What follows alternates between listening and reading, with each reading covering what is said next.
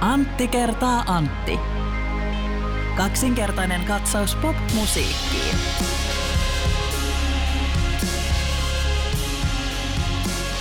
Seuraa cover-versiointi, eli ei ole omaa tuotantoa, niin tämä vitsi, mutta kerron silti kaikki kunnia menee tästä vitsistä äh, kollegalleni, ystävälleni Janne Laurilalle, joka sen lisäksi, että hän on kova lätkämies, niin kertoo myös vit- hyviä vitsejä silloin tällöin. Ja nyt versioin yhtä eilen hänen kertomansa vitsiä, eli eilen kun Antti olin Flow-festivaalilla öö, tota noin, niin, öö, kuuntelemassa, kuuntelemassa mallaa, niin sen keikan jälkeen päätin sitten nauttia hieman mallasta.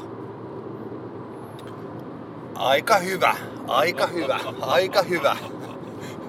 Mä jo hetken aikaa... Otitko arvokkaan lapikulta oluen esimerkiksi? No esimerkiksi lapikulta oluen kyllä joo. Tämä ei mennyt ihan just silleen niin kuin Laurilla Janne se kertoi, mutta tota, näin sunnuntai-päivänä sallittakoon tämmöiset hieman tämmöiset tota, vapaammat kädet näiden vitsien variointien suhteen. Kiitos kaikille, jotka olette laittaneet tämän meidän podcast-ohjelman päälle ja kuuntelette sitä. Tämä on kaksinkertainen katsaus popmusiikkiin Antti kertaa Antti podcast. Joo, ja nyt tämä hurina ei ole Flow-festivaalin tuuletusjärjestelmien hurina. Emme ole kylmiössä, vaan me ollaan autossa matkalla kohti kotia. Me ennalta tiedettiin jo, että tämänkertainen festivaali tulee olemaan aikataulullisesti toiselle Antille, eli sinulle tiukka ihan sen takia, että sä oot vain lauantaina Flowssa ja lisäksi sulla oli muita päivätöitä, eli teit kaksi tuntia Radio Helsingin lähetystä. Miten radiolähetys meni? No se meni ihan hienosti kyllä. Että tota, itse asiassa meillä oli semmoinen tämmöinen Olet ystä, FM-ystävien seurassa, eli sillä oli tämä ulkohelsinkiläiset ohjelmat laitettu saman, eli siinä oli Asta tuolta Oulusta ja Ylihallan Antti Turusta sitten, joiden kanssa sitten nelistään se tehtiin. Ja mähän siinä välissä olin saanut luvan sitten häippäistä Sherellen keikalle, eli mä olin oikeastaan vaan siinä ekat 20 minuuttia, viimeiset 20 minuuttia sitten kehissä. Mutta tota, se oli kivaa. Kyllähän siinä semmoisessa, kun tehdään niin kuin livenä tapahtumasta paikan päältä radio, niin onhan siinä semmoinen jännä fiiliksensä. En ollut aikaisemmin tehnyt. Oli kiva. Kun teidän ohjelman nimi on Uusi Tampere, niin soititko yhtään tamperelaista kappaletta? No me nyt otettiin vähän semmoinen linja siinä Laurilla Jannin kanssa, kun niitä biisejä valkettiin, että otettiin noita äh, Flowssa esiintyviä artisteja. Ei tainnut tänä vuonna ehkä nyt olla yhtäkään tamperelaista artistia. Me ei soitettu nyt yleensä tuossa meidän ohjelmassa aina kun vaan tulee jotain hyvää uutta, uutta tamperelaismusaa, niin pyritään soittaa, mutta nyt ei tullut yhtään tamperelaista biisiä. Ai ai, heti ensimmäinen tukistus Flow-festivaalin organisaatiolle. Miksi teillä ei ole yhtään tamperelaista artistia siellä? Ehkä ensi vuonna tämä epäkohta korjata.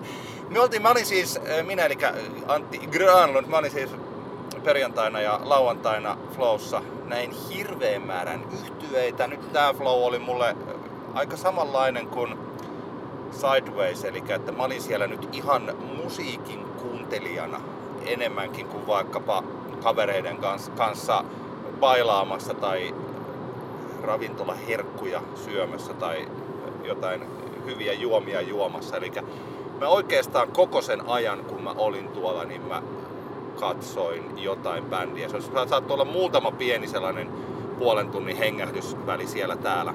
Joo. Eli mä oon nähnyt nyt tosi paljon yhtyeitä. Mä ajattelen, että voitais ensin perata perjantaita ja sitten lauantaita meidän yhteisiä kokemuksia. Ja myös katso, nähtiin aika eri yhtyeitä myös silloin lauantaina. Meillä on paljon bändejä nähtynä. Kyllä, kyllä. Ensimmäinen asia, mitä mä ajattelin, että voitaisiin tällainen kuitenkin niin yleisesti ottaen mainita muutamia sanoja Flowsta. Siellähän nyt, nyt kun me puhutaan on sunnuntai, niin tämän päivän kävijämäärää ei ole ilmoitettu, mutta ilmeisesti festivaali on ollut loppuun myyty sillä että 30 000, 30 000, 30 000, eli yhteensä 90 per päivä.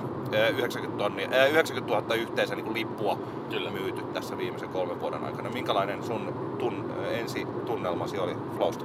No joo, olihan se upeasti järjestetty tapahtuma taas selkeästi, että onnea vaan Katariinalle ja kumppanille siellä tuotantopuolelle, jotka niin kuin tekivät hyvin onnistuneen alueen. Ei, ei niin kuin, öö, tavallaan just niin hyvä kuin voi olettaa. Et kyllähän se jotenkin se tuntuu se flow, se on semmoinen luksusfestivaalihan se on niin kuin sekä niin kuin sen alueen puolesta että sitten ohjelmankin puolesta, että se siinä just jonkun kanssa tuli eilen puhuttuakin, että se on niinku upeeta, että siellä on kaikenlaisista niche-osastoista, alagenreistä kaikenlaisia tavallaan niin kuin kaikista on, tuntuu olevan niin kuin ne kovimmat artistit siellä, ja, ja niin kuin, joita ei yksittäin ehkä voi, olisi taloudellisesti järkeä tuoda vaikkapa Suomeen, mutta sitten kun siellä on näitä Erika Wigmaneja ja Kettomasoja ja muita, niin niillä kustannetaan, kustannetaan helposti sitten niitä tota, tavallaan vaihtoehtoisen musamaailman niin kuin isoimpia nimiä ja siitähän tulee niin kuin semmoinen fiilis, että se on niin kuin semmoinen runsainen sarvi ja se on, se on kyllä tosi ihanaa. Ei, ei järjestelyistä mulla niin kuin mitään sanonut. Totta kai sitä voi aina, aina niin kuin miettiä, että, että ajatellaan joku se Red Tent, niin onhan se vähän semmoinen että paikkana, että jos et sä ihan siihen eteen mene, niin kyllähän se helposti, tässä nyt viittaan esimerkiksi eilisen Jamie XX-keikkaan, että se, että se soundi siellä ta- taaempana niin kuin vaan puuroutuu aika paljon, mutta semmoista se nyt vaan on. Kun tehdään isot heltta-festivaaleille, niin mikä sille teet? Mulla esimerkiksi tänä vuonna musta tuntuu, että jotkut on aina kritisoinut sitä, että päälavalla öö, tulee liian hiljaa, mutta ainakin nyt, mitä nyt Princess Nokian keikan seurasin, niin ei missään nimessä tuntunut, että tulisi liian hiljaa. Öö, ja kaikki puitteethan siellä oli niin tosi hienosti. Ei mulla ole mitään, mitään valitettavaa. Vessaan pääsi yleensä suoraan kävellen. Kaljaa jonotin pisimmillään ehkä, ehkä kolme minuuttia. Ja kuitenkin puhutaan loppuun festivaalista. Niin kyllähän se vaan kertoo siitä, että niin kuin kaikki on niin kuin suunniteltu ja tehty tosi hyvin. Tietenkin se, että he ovat voineet tuolla tota noin, niin Suvilahdessa tehdä sitä tapahtumaa niin pitkään, että alue on sillä tavalla tuttu, mutta, mutta niin kuin meidän tuossa Flow-ennakossakin puhuttiin, niin, niin varmaan se on niin kuin kuitenkin aika monen duuni siinä, kun se alue muuttuu ja siihen rakennetaan, rakennetaan koko ajan ja on kaikenlaisia työmaita, niin miten se kaikki saadaan sovitettua sinne alueelle, niin mun täytyy sanoa, että upeata duunia jälleen kerran.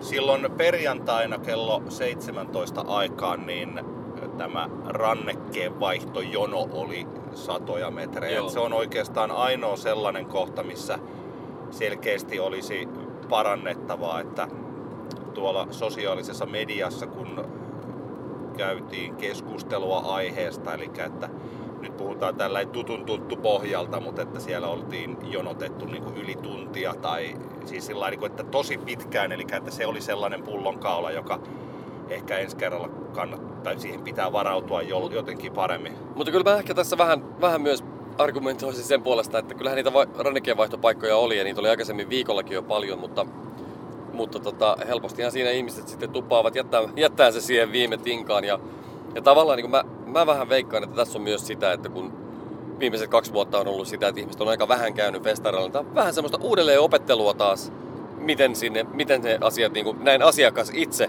voi vaikuttaa siihen kokemukseensa. Kyllä mäkin seurasin mediasta ja sosiaalisesta mediasta sitä keskustelua niistä rannekkeen vaihtopisteiden niin jonoista. Mutta silti mä jotenkin, musta jotenkin tuntuu, että, että tavallaan tässä, siis jos, sä, jos säkin äsken viittasit siihen perjantain rannekkeen vaihtoon siellä alueen lähellä, niin se, että ehkä ne ihmiset, jotka siellä rannekkeen vaihdossa tänä vuonna olivat sen tunnin helteessä seisoivat ilmaista vesipulloa, niin ensi vuonna käyvät vaihtamassa sen ennakkoon siellä ennakkoon ilmoitetussa rannekkeen vaihtopaikassa. Ihan oikeasti. No ehkä, ehkä joo. Silti, silti Flow-kaltainen luksustapahtuma, niin ehkä siellä voisi vois olla enemmän niitä rannekkeen vaihtopaikkoja. Koska, siis se mistä päästään tähän, tai itse voisi, mulla on pari asiaa vielä tällainen yleisemmin Flowsta, mutta että koska kello 17 päälavalla aloitti Vesala, eli että mä kirjoitinkin tonne sosiaaliseen mediaan aiheesta, sitten se oli tällainen ohjelmistosuunnittelun masterclass laittaa siis Vesala juuri tohon kohtaan, koska mm. sillä vedettiin sinne jo heti varmaan. Mä en tiedä, jos siellä 30 000 oli silloin sen aikana, niin kyllä musta tuntuu, että parikymmentä tonnia no kymmenen, siis paljon oli silloin Joo. Vesalana. Siis se oli, siellä oli siis tosi paljon jengiä. Mä en ole ikinä nähnyt niin paljon porukkaa perjantai-iltapäivänä jo tuohon aikaan Joo. siellä. Ja sitten verrattuna vaikka lauantaihin, jolloin ensimmäiset artistit siellä päälavalla olivat F ja sitten oli Red Tentistä Jesse Markin ja sitten oli Kettomasa niin mun mielestä Kettomasan aikanakaan lauantaina ei ollut vielä ihan yhtä paljon porukkaa kuin silloin Joo. perjantaina oli tultu Vesalaa katsomaan, eli ihan selkeästi tällainen. Mutta mun mielestä siitä, just siitä perjantai-päivästä, että siellä oli Vesala ja siitä Vesalan lopusta aika nopeasti, vai starttaisiko heti sitten teltassa Erika Wigman. Ja tämän kuitenkin Gorillas varmaan koko Flown sillain tunnetuin artisti. Mm. Ja siis sellainen, että ne, jotka tietää Erika Wigmanin, niin tietää Gorillasia. Siis sillain, että se, oli, se perjantai oli ehkä eniten tällainen niin valtavirtapäivä noista. Huomattavasti valtavirtaisempi kuitenkin kuin sitten mitä lauantai Joo. oli esiintyjäpuolelta. Ja tämä on yksi aihe, mikä mä ajattelin, että mikä on sellainen, se on positiivinen kehitys ja mä luulen, että se myös vaikuttaa ehkä siihen, että jos Flow haluaa tuosta kasvaa. Ja toisaalta niin kun on puhuttu tästä, että onko Suvilahti nyt sitten tietyllä tavalla nähty tämän festivaalin jälkeen, että muuttaako Flow johonkin muuhun paikkaan, mutta jo, mikä ikinä se paikka onkaan, niin kyllä heillä varmaan on ajatuksissa, että sen pitää olla sellainen, että sinne mahtuu per päivä huomattavasti enemmän kuin 30 000, vai mitä ajattelet?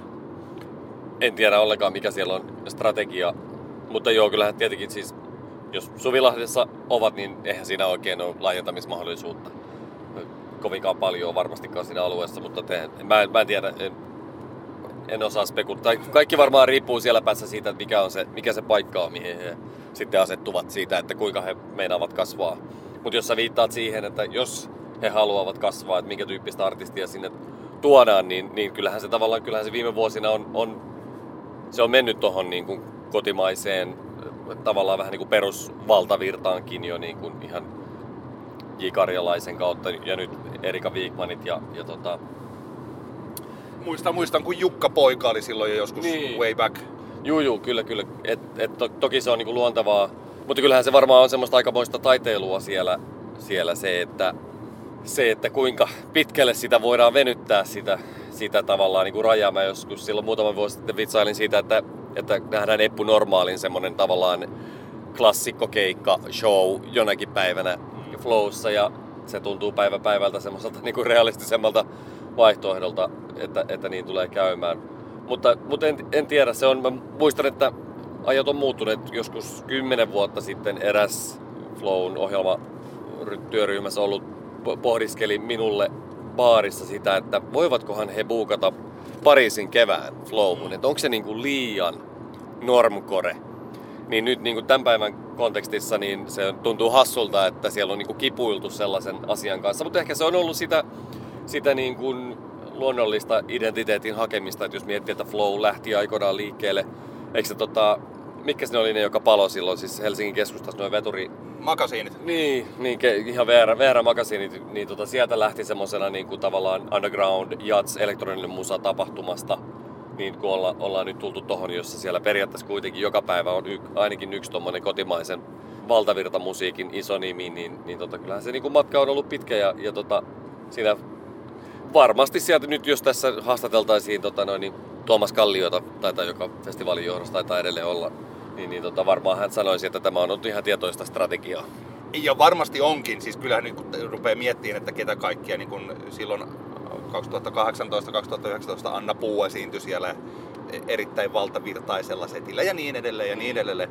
Mä koen, että tässä on tapahtunut sellainen asia, mitä ei vielä ehkä 2015 nyt hatusta heitettynä niin ollut. Ja se on se, että tällainen normi tapahtumakävijä, suomalainen tai helsinkiläinen tapahtumakävijä on oppinut sen flown konseptin, on oppinut, että minkälainen festivaali tämä on ja miten siellä toimitaan, miten siellä pukeudutaan niin suurin piirtein. Mm. Ja tämä johtaa siihen, että sitä flowta voi niin sanotusti performoida. Eli että kun joskus silloin way back, way back when, ne jotka kävi jossain rantarokissa, niin ne ei käynyt nummirokissa, koska mm. nummirokissa soitettiin heviä ja rantarokissa soitettiin sit siihen aikaan, siis sit soitettiin jotain niinku tekno- ja diskojuttuja. Kyllä. Ja nämä kaksi ryhmää ei kohdannut. Mutta nykyään on hirvittävän iso määrä sellaista porukkaa, joka voi hyvin mennä rockfesteille ja silloin he performoivat sitä rockfestia. Eli silloin laitetaan tiukat mustat farkut ja mm. sitten joku tällainen musta teepaita. Sitten seuraavaksi performoidaan se Pori Jats, johon pukeudutaan valkoisiin suoriin housuihin ja kauluspaitaan. Mm. Ja ehkä jotain piknikkiä. Ja sitten voidaan hyvin performoida vaikka Jysäri ja mennään sinne bailaamaan jotain Coco Jumboa ja sen jälkeen performoidaan flow. Okei, mä en tiedä kuinka monta ihmistä, joka performoi nämä kaikki. Mm. Mutta että se tarkoittaa, että silloin ollaan niin kuin osa tällaista, se ei valtavirran keskuksessa, mutta että ihmiset ymmärtää, että miten sitä flowta performoidaan. Ja yksi esi, niin kuin isoin esimerkki tässä nyt on vaikka pääministeri Sanna Marinin vierailu Flowssa ja tietysti se oli siellä keskustelemassa se oli paljon puheenjohtaja, puolueiden puheenjohtajia, mm. oli kyllä siis kaikki muutkin puolueet, mikä oli muuten Flowta hyvä homma, että otti sinne keskusteluun kaikki mukaan. Mutta että tietysti tässäkin tapauksessa valtaosa katseista oli nimenomaan Sanna Marinissa ja sitten siinä Sanna Marinin Glitter Mekossa, jonka mä koen nimenomaan siis tästä, mistä mä puhun tästä flow-performoinnista. Niin se Sanna Marinin flow-performanssi. Ja mä en siis tarkoita tätä, jos joku ajattelee, että mä mä koen, että tämä performointi on jotenkin niin kuin negatiivinen. Se ei, ei ole negatiivinen ei. puoli, vaan se on niin kuin asia, joka on olemassa. Että sehän onnistui täydellisesti. Ja ehkä jos tuon Sanna Marinin esimerkin kautta mä luulen, että moni ymmärtää, mitä mä tarkoitan tällä flow-performoinnilla. No, tämä johtaa juuri siis siihen, eli että siellä ei vaan saa esiintyä joitain valtavirta-artisteja, vaan se niinku oikeastaan niinku kuuluu siihen, mutta samalla se identiteetti ja se ydin on sitten juuri siinä, että siellä on olemassa niitä marginaalisia artisteja. Kyllä, kyllä.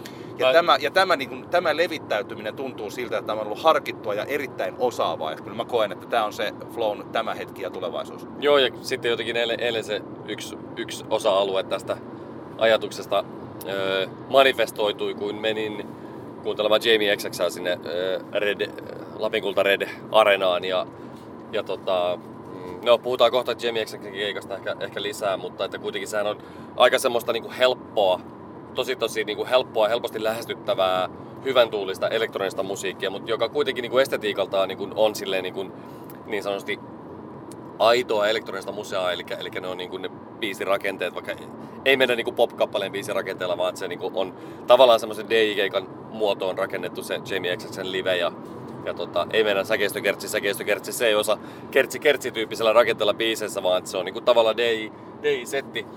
Mutta kuitenkin niinku hyvin helppoa, hyvin huomasi niinku ihmisistä, että se oli, niinku, siihen oli helppo tarttua mukaan.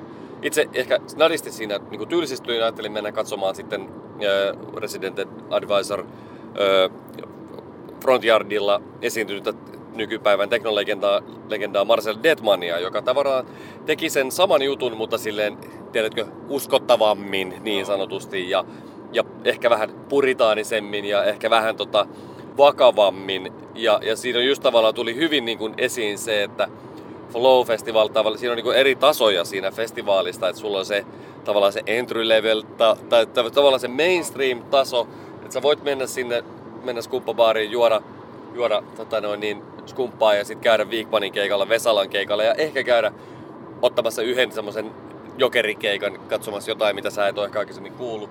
Sitten sulla on se tavallaan niin kuin se seuraava tier on se, niin kuin, että on nämä Florence and the Machineit ja Gorillasit ja Jamie XX tavallaan niin kuin nämä A-sarjan isot lainausmerkeissä niin kuin, isot tavallaan niin India-puolen nimet. Mutta kuitenkin sellaiset, että tuolta niin sanottu tavan tyyppi ei välttämättä tiedä, mikä se on Florence and niin. the Machine hitti, niin, kyllä, niin kyllä. Ei, ei, ei tiedä. Kyllä. Ja sitten siitä seuraava askel on sitten ehkä tämmöiset Fountains DCt ja Bikini Killit ja muut. No.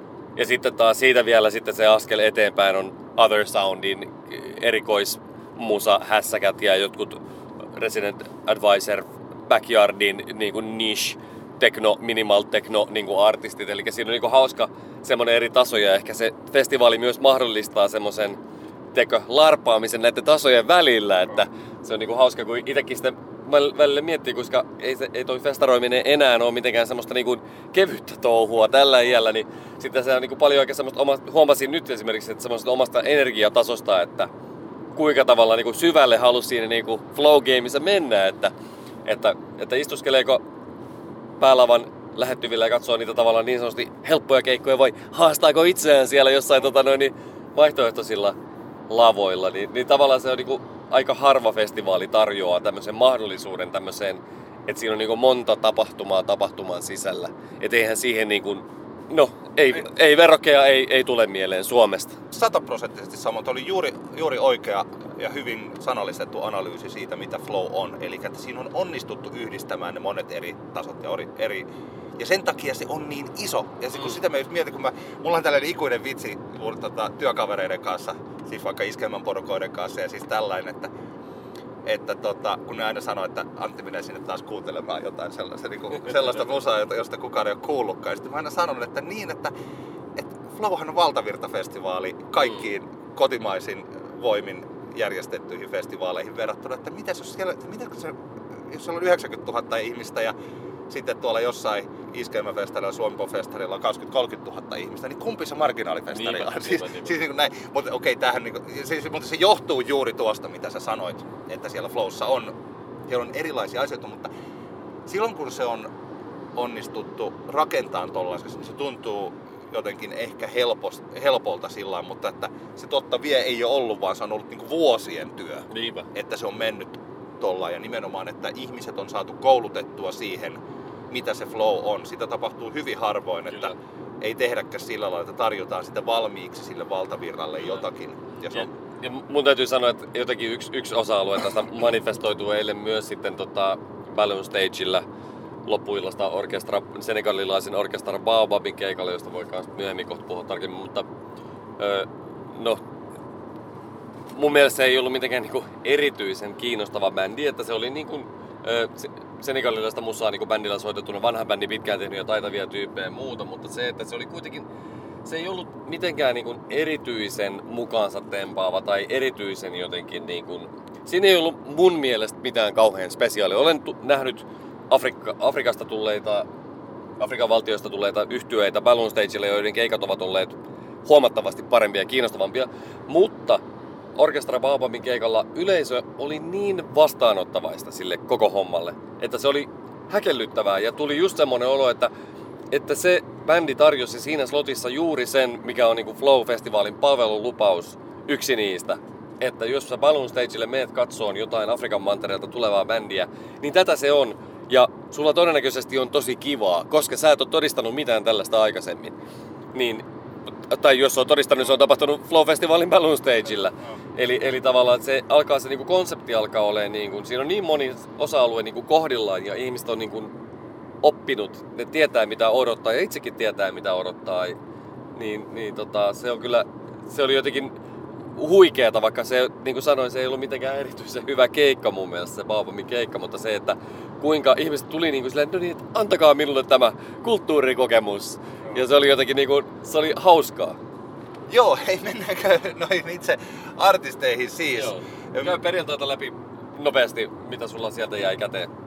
No Vesala oli Vesala, takuu varma visuaalisesti muita kotimaisia artisteja yhä niin tosi paljon edellä. Siellä on sa- samat sanat, mitä taisin puhua Sidewaysista. Keikka oli suurin piirtein sama. Vähän settilistä näytti olevan erilainen. Muun muassa älä droppaa mun tunnelmaa kuultiin Flowssa, mitä Sidewaysissa ei kuultu. Oliko niinku setupissa tai muussa esille panossa eroa, eroa Sideways-keikkaan?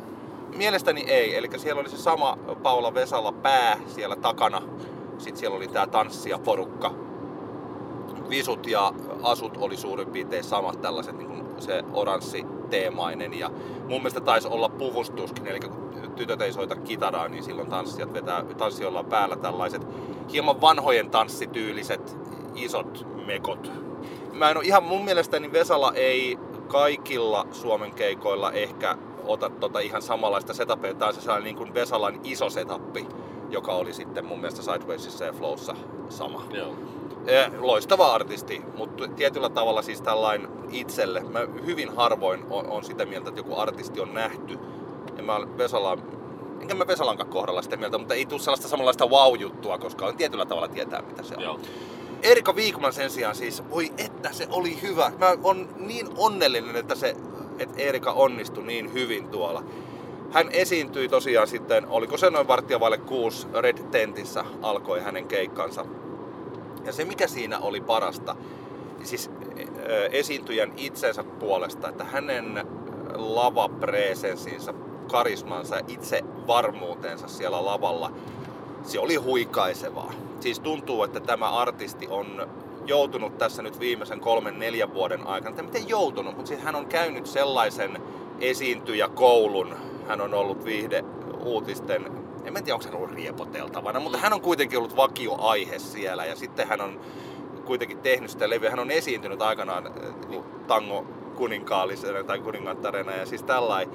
Eri, siis niitä oppirahoja on maksettu siihen nähden, että hän on kuitenkin vielä niin kuin tästä nykyisellä urallaan ensimmäisen yhden albumin julkaissut artisti. Aivan loistava se lava presence, mutta se mikä on siinä jotenkin hienoa on se, että kun meidän sukupolvi kasvoi siihen ironiaan ja kuuliuteen ja sellaiseen tietynlaiseen vaatimukseen jonkin yhden tyyppisestä musadikkariudesta, jota kukaan ei varmaan koskaan edes määritellyt, eikä kelle, kellekään oikeastaan niitä lakipykäliä jaettu, mutta kuitenkin kaikki ohjas, niin kuin mm. noudattivat niitä sellaisia tiettyjä sääntöjä. Mikä, minä, olen, mä voin omasta puolestani sanoa, että mä olen niin ehdottomasti ollut siinä. Joo, sama. Ja siis niin kuin hyvin vahvasti. Ja mä olen tosi onnellinen, niin kuin, minä kiitän itse itseäni, että mä oon päässyt tässä nyt viimeisen 10-15 vuoden aikana eroon siitä ajatuksesta. Ja siis yleisö bailas siellä syntisten pöytää ja Chicholinaa ja kaikkia niitä muita biisejä, jotka muuten ne albumiraidatkin siellä oli niin kuin livenä varsinkin toimi niin kuin yllättävän hyvin. Tätä kyllä on niin kuin tarttuvaa, tarttuvaa musaa. Hieno tällaista tota, mun mielestä jopa tuntuu, että on enemmän sellaista niin kuin madonnamaisuutta kuin kikkamaisuutta, vaikka totta kai samasta mm. suunnasta tullaan. Yleisöllä ei ollut minkäänlaista sellaista niin kuin leveliä siinä, että he he, täällä ollaan Flowfestareilla bailaamassa Erika Viikman. Siis siellä oltiin ja se oli tosi hyvä keikka. Erika oli mahtava. Siellä oli sellaisia samaan aikaan hauskoja, mutta sellaisia niin seksikkäitä poseerauksia, missä Joo. se tota, pelaa ton kameran, kun totta kai siellä on kamerat ja isot screenit, niin tota, Kyllä. heittää niitä ja yleisö on ihan pähkinöinä. Ja tota, se oli ihan, se oli ihan vastaanpanemattoman hyvä. Joo. Kaikkea hyvää Erika Wigmanille ja hänen tulevaisuudelleen. Niinpä. Joo, ja kyllähän sitä, jos joku vähän ihmettelee, että no, että no mitä se Wigman nyt siellä Flowssa sitten oikein teki, mutta että kyllähän sitä niin kuin, jos miettii kaikki se tavallaan se, mitä se artistihahmo edustaa, niin kuin Wigman, niin, niin tota, kyllähän se on tavallaan Flown arvojen mukainen artisti, että vaikka hän onkin tavallaan iskelmätähti, niin ehkä se on se, juuri se yksi, yksi asia, minkä takia se istuu, istuu tota flow lineuppiin paremmin kuin suurin osa muista iskelmätähdistä. Että. Ei kun ehdottomasti, että hän on siis, kyllä, kyllä. Ja tämä tuli hyvin vahvasti välispiikeissä ja kaikessa tässä ilmi se sellainen niin kuin erilaisuuden hyväksyminen. Ja siis enkä, se... mä, enkä mä nyt sano, että iskelmätähdet olisi jotain niin kuin Ei, mutta, rasistikusipäitä kaikki, mutta, mutta pointti on se, että tavallaan se Wigmanin siihen artistiuteen kuuluu niin isona, isona osana se semmoinen vapautuminen ja, ja tota noin, niin, lähimmäisen arvostaminen ja semmoinen tota noin, niin, avoin, avoimin mielin maailman katsominen, niin, tota, niin se on Joo, kyllä. Siis mä voin muuten sanoa tällä, tietysti kun tuossa valtavirrassa päivätyötä on tullut tehtyä niin pitkään, niin siis valtavirta-artisteille se kaikista isoin juttu on se, että he sivuuttavat nämä kysymykset. Niin, niin, siis yleensä, että, he, että siellä totta vie ei ole sellaista niin kuin, rasistijengiä, mitä niin kuin tuntee. Ja sitten aina silloin tällöin vaikkapa, vaikka joku Kaija K. on julkaissut tällaisen kuvan äh, sateenkaarikynsistään. Niin, niin. Ja sitten ollut niin kuin, siinä, ja siis sillai, mutta sitten hän ei kuitenkaan sukella sinne. Hän on kertonut, miten hän suhtautuu asioihin ja niin kuin, täällä rakkaus kuuluu kaikille. Mm. Mutta hän ei ole sillä että se ei ole osa hänen artisti, artisti-imagoaan tai artisti-minänsä, mutta Eerikalla se on. Kyllä, kyllä. Ja sen takia hän sopii tonne, tonne niin hyvin. Moni esimerkiksi terveisiä Mäntysaaren Jussille, musiikkipäällikkö ja Access All Areas podcastista tutulle tota, ja monesta muustakin yhteydestä tutulle tyypille. Hän sanoi, että Sigrid, norjalainen Sigrid olisi ollut perjantain paras artisti ja varmaan sitten uskon, että hänelle se oli. Ja se oli hyvä, mä katsoin muutamia minuutteja Sigridia päälavalla. Erittäin osaavaa, groovaavaa, melodista popmusiikkia. Että, mä en jäänyt sinne pidemmäksi aikaa katsoa sitä, niin en osaa sanoa siitä sen, sen tarkemmin. Se kuulosti tosi kivalta. Ibe sen sijaan jäi mulle hieman etäiseksi. Se varmaan on taas, nyt on jo muutamaan otteeseen mainittu se punaisen teltan kaikuisuus ja sellainen, kun Iben musa on kuitenkin se on enemmän sellaista aaltoilevaa ja tu, niin kuin tunnet. Jos ajattelee, että Erika Wigmanilla on ne perinteiset kertosäkeet ja siihen, niin, silloin, niin niistä saa niin helposti kiinni. Mutta Ibellä taas on paljon enemmän sitä, niin kuin sitä, sitä musiikillisesti, niin siitä on, siinä on vähemmän sellaisia helppoja kiinnikekohtia kuin jossain tuollaisessa kertosämusassa. Ja sitten Iben flow on kuitenkin juuri sellaista pehmeää. Mm. Niin jotenkin se jäi mulle sillä se lähti tuolla iCloudilla ja tuli sitten se, onko se 150, 150 sen biisin, biisin nimi. Yleisö oli hyvin messissä. Mä en jotenkin päässyt siihen sisään, niin sitten Joo. mä lähdin. Ja hyvä, että lähdin, koska sitten mä menin sinne tota, Balloon Stageille kattoon Isakseneen. Ja tota, hän oli loistava. Se oli siis nyt sellainen keikka, että niin kuin one for the books tyylinen keikka. Eli tota, loistava bändi, rupali, kitaristi, basisti, sitten synä kautta loopit tällainen. Ja sitten oliko se kuushenkinen kuoro hänellä, joka oli alussa ja sitten siinä lopussa tuli, tuli lavalle. Hän on niin upea, se mikä tietyllä tavalla ehkä niin kuin tiesikin, mutta hän on niin upean näköinen lavalla.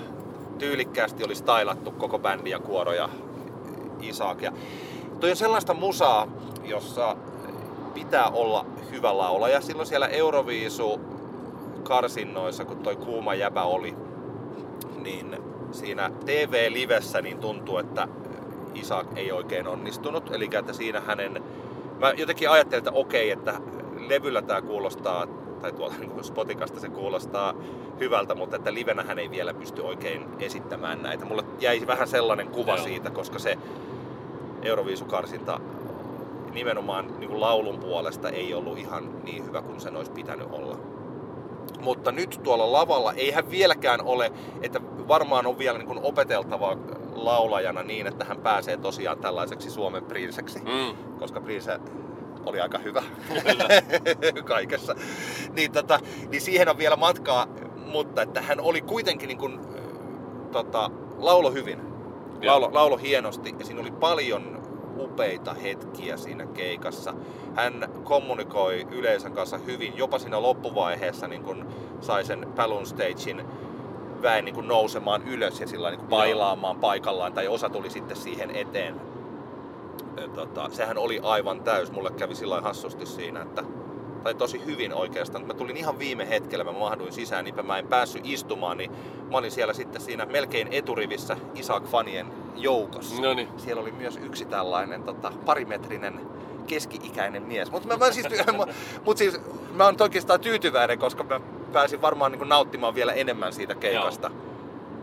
Toi Kuuma jäbä oli vikabiisi ja se iski ihan kyvällä. Tää oli siis Tämä oli todella upea. Tämä oli mun mielestä itse asiassa, voisi jopa ajatella, niin yksi koko festarin parhaista, parhaista keikoista. Ja varsinkin siihen, että, että Isakseneltä ei ole tullut levyä.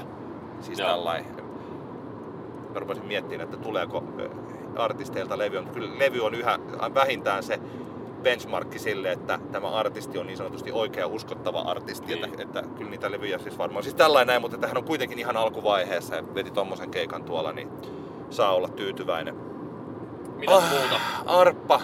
Hei, mä säästän tän mun, mun arppa, mä, koska me, me ei voida tehdä sillä että mä valitan samasta kitaratilutushommasta, niin mä puhuin siitä meidän ennakossa, jos mä puhun sitä nyt ja sitten mä haluan vielä analysoida sen ihan niin kuin tarkkaan, niin mä hyppään sen nyt arpan yli muuten, mutta siinä oli pikkasen niitä samoja ongelmia, kun oli siellä uudessa Tampereessa. Tuntuu, että fokus on nyt enemmän soitossa kuin niissä biiseissä. Mutta hei, mä palaan tähän, niin mä joo, oikeasti perustelen, koska mun mielestä tämä on tärkeä asia. Ja tämä niin kuin laajemminkin liittyy tämmöiseen esittymiseen ja sellainen. Tota, meillä oli myös tuolla mun Facebook-seinälläni meidän Facebookissa yhä olevien kanssa, niin oli, oli hyvä keskustelu siis sillä niin kun, että kaikki eivät myöskään ihan suoraan nielle tätä mun analyysiä, mikä on siis terve, terveen keskustelun merkki. siis, siis tällainen. Mutta että palataan Jarppaan tuonnepana. Jarvis Kokkeri, Meriläisen Mikko, soundipäätoimittaja, sanoi, että hän tykkäsi tosi paljon Jarviksessa. Hän, siitä pitää arvostaa häntä siitä, että, että hän, hänellä ei ole minkäänlaista halua ratsastaa pulpin maineella. Mm. Eli tuliko sieltä tosiaan yksi pulppibiisi ja sekään ei ollut mikään hitti. Joo. Jarvis Cocker sitten esittää pelkästään solomateriaalia. Toisaalta kyllähän mä tiedän, että jos hän esittäisi pulp-materiaalia, niin mähän olisin rakastanut sitä. Ja nyt kun hän ei esittänyt, niin, niin. niin hänen solomateriaalinsa jäänyt kuitenkin mulle aika etäiseksi. Mutta oliko, se, oliko sitten se vastaanotto kuinka innostunutta? Mielestäni se oli, se oli tota, hyvinkin, koska hän Joo. oli... Jos miettii, että minkä, hän on tällainen kuin brittiläinen 5-60 showmies. Hänen välispiikkinsä olivat erittäin hauskoja. Hän oli kirjoittanut jotain suomenkielisiä lauseita, vaikka hän puhui suomea sieltä. Ja sitten hänellä oli tällaisia aika pitkiäkin dialogeja yleisön kanssa, jossa hän kyselee, että kuka on tullut tänne pyörällä ja kuka on tullut tänne taksilla. Niin suomeksi. Ei, no tää, tää meni sen tänne englanniksi. Ja kuka on tullut tänne kävellen. Ja sitten, että onko kukaan, eksyykö kukaan tullessaan Joo. tänne. Ja sitten jos joku nosti käden ylös ja sanoi, että tämä biisi on sinulle. Ja sitten se kappale, niin se oli se joku I'm Lost tai joku, joku siis Niin, tällainen. niin, musiikillisesti niin tota, mä en saanut siitä kovin paljon, mutta että varmaan johtuu hyvin pitkälti siitä, että mun Jarvis Cocker soolotuotantopohjat ovat sen verran pienet. Mm. Gorillas sitten taas päätti ton perjantai flown mun osaltani. Ja tunti 55, se on festarikeikas pitkä. Se on pitkä keikka. Joo. Et, Niinpä se on, se on jännä homma, mutta ehkä sillä, että ehkä siinä on se jut- juttu, että tavallaan sitten sillä alleviivataan sitä headliner tavallaan roolia siinä, että, että se, otetaan se väkisin se niin pitkä slotti siihen kyllä. Just olen samaa mieltä, että okei, jos nimesi ei ole Beyoncé tai Bruce Springsteen, niin ei, ei tarvitsisi vetää niin pitkää festarivetoa, että se puolitoista tuntia on aivan hyvä niin kuin kenelle vaan. Ja, tavallaan niin kuin se festari, festivaalitilanteen luonteeseen niin kuin mielestäni sopii, sopii kyllä paremmin just se, että on, et, ettei tarvi vetää nyt ylipitkiä slotteja, mutta mä katsoin, että Hesarin Juuso Määttänen ehkä puhui varmaan tästä samasta, mitä säkin meinaat puhua, että ei, ei ehkä kuitenkaan Korilasin kohdalla riittänyt niin kuin matsku. Niin siis, no joo, siis sanotaan, että se kaksi tuntia, se, se, vo, on tosi vaikea pitää sitä ö, intensiteettiä yllä. Mä olin tosi hyvässä paikassa katsomassa sitä keikkaa. Mä menin sinne niin kuin, 20-25 metriä päälavasta. Ja oli myös tosi hieno, mä muistan yhä silloin, kun me oltiin Kendrick Lamaria katsomassa, vähän taaempana kuin mitä mä olin nyt Korillaisia katsomassa. Mä jotenkin ajattelin, että nyt tässä käy sillain, että että tota, mä joudun tämmöisen vähän niin kuin jyrättäväksi tähän, mikä yleensä mua on jyrätty kyllä punkkikeikoilla hyvinkin paljon aikanaan, mutta sillä että, että tällaisessa hetkessä niin mä mielelläni fiilistelisin sillä rauhassa. Mä, pääsin, mä sain tosi sellaisen kivan tilan itselleni, tosi hyvään paikkaan ja pääsin siihen niin, tanssimaan ja laulamaan mukana suosikkibiisejä, siis sellaisen muun yleisön. Ja mä pääsin niin sanotusti kokemaan sitä keikkaa enemmän kuin että mä olisin voinut katsonut sitä jostain vähän kauempaa. Mm. Eli mä olin täydellisessä paikassa sille. Mä kyllä siis pidin, kun se mitä mäkin luin sen tota, Juuson jutun Hesarista, niin mä en ehkä ihan allekirjoita sitä sillain, että, että niin kuin tuntemattomammat biisit olisivat olleet selkeästi huonompia kuin sitten 2000-luvun alun suurimmat hitit, mutta että kyllä se, että se oli ehkä enemmänkin se, että sitä massaa oli siinä niin paljon siinä keikalla. Ja se massa tuli tietysti myös siitä niin kuin visuaalisuudesta ja lukuisista fiittaajista ja kaikesta tästä. Et mä ajattelin, että se keikka olisi vaan hyötynyt siitä, että se olisi hyötynyt siitä, että siinä olisi niin pudotettu vaan osa, Niin, niin, niin. osa siitä pois, niin mä luulen, että kaikki olisi ollut niin sanotusti aivan pähkinöinä. Visuaalisestihan toi oli yksi upeimpia juttuja, mitä on nähty ikinä. Et ehkä just vaikka se Kendrick Lamarin ö, visut, ja se oli, siellä oli niinku suuremmat bileet silloin Mm. Lamarin keikalla, niin se ehkä saattaa mennä edelle. Mutta että kyllähän tämä oli tosi hyvä, että ne sellaiset musiikkivideot, Gorillasin musiikkivideolta tutut pätkät oli yhdistetty sitten tähän nimenomaisesti tota, live experiencea silmällä Joo. pitäen sillain, että siellä kun tota, Kuren toi Robert Smith laulaa, niin silloin hänen naamansa on sinne tehty siihen kuuhun. Ja siis sillä, että ne, Joo. ne oli ihan niin kuin saumattomasti ne tyypit, jotka eivät olleet livenä paikalla, niin harvoin on tuntunut siltä, että ne on niin kuin yhtä läsnä silti näiden Okei. tämän visuaalisen esillepanon kautta. Suurimmat hitit iski tosi hienosti. Feel Good Inc. tietysti tällaisena huippuhetkenä Joo. siinä. Mä henkilökohtaisesti, mun oma korilla suosikkini on Melancholy Hill, niin tajus tuossa ympäristössä, että sehän ei ole niin sellainen bilebiisi, että sehän on tämmöinen aika, aika rauhallinen, Mm. melodinen, äh, hauska tämmönen tota, Tuliko, tuliko muuten Dare? Ö, Se, se, oli itse asiassa varmaan ainoa niistä semmosista äh, ns. isommista biiseistä, jota ei tullut. Okei. Jos mä nyt oon Sehän on hauska kappale. Joo. Jos ette ole kuulleet Gorillasin Darea, jossa Sean Ryder tota, upeasti laulaa, niin tota, menkää kuuntelemaan. Se on hyvä biisi. Mutta kyllä mä tykkäsin Gorillas, Gorillasista erittäin paljon, että kyllä se oli tosi hyvä keikka ja hieno, hieno tota, päätös minun flow-perjantailleni. Mitäs lauantaina? Mä tulin kattoon Jesse Markkin ja Jesse oli totutun hyvä. Samat puheet punaisen tenta, teltan kaikuisuudesta. Meikin Money on Sundayta ei tullut. Mm. Eikä sitten, mikä siis sen kakkoslevyn... Hemostasis. Hemostasis. Mun, siis, en mä oon tullut ihan hulluksi taas. mun mielestä mä olin alusta loppuun saakka. Mä mietin, että olinko mä. Kyllä mä mun mielestä Niin. oli. Mun mielestä niitä kahta biisiä ei tullut. Mutta Mitkä- sitähän se on, kun alkaa sillä kuitenkin kaksi albumillista biisejä, joita varmaan hän mielellään jokaisen niistä soittaisi. Mutta jos Lotti on sen kolme varttia, niin tota, pakkohan siinä on tiputtaa raitoja pois. Kaksi parasta biisiä. Niin. Mutta Jessellä itsellään saattaa olla, hä- hänen mielestään ne, oli, ne, ne, ne saivat mennä. Niin, okei. Okay. Totta kai artisti saa olla sitä mieltä, mitä artistia, ja minä saan olla sitä mieltä, mitä minä olen. Kyllä. Ja se on tällaista monimuotoista keskustelua. Jes, se on tietysti tosi hyvä. Ö, mitä sitten, et, etkä, eikös me sen jälkeen nähty? Joo, tämä siinä niin kuin nähtiin, niin mä Eke Sulua menin katsomaan, saavuin paikalle juuri kun siinä Eke Sulun keikka oli alkanut. Ja, ja tota, aikaisemmin artisti mennyt aika paljon ohi, toki mm, hieno Futis Anthem valmiina Fudaan, se on niin kuin tuttu biisi aikaisemmin, mutta muuten en, en kaverin tuotantoa tuntenut ja, ja tota, siitä on helppo, helppo povata, että Eke Sulusta tulee iso nimi suomalaiselle musakartalle. Suunnattoman hyvä esiintyjä, täynnä positiivista energiaa, mahtava showmeininki, loistava yleisön mukaan ottaminen, muka, mukana pitäminen koko ajan. Ja jotenkin se kaikki, siis tosi taitava, taitava räppäri. Mä itse, niinku, vaikka mä en kategorisesti mua ei silleen, niinku, en ole sitä vastaan, että räppäreillä tulee räpit niinku tausta, taustanauhalta koko ajan. Se on joissain tilanteissa voi olla hyvinkin perusteltua, niin kuin Princess Nokian keikalla nähtiin.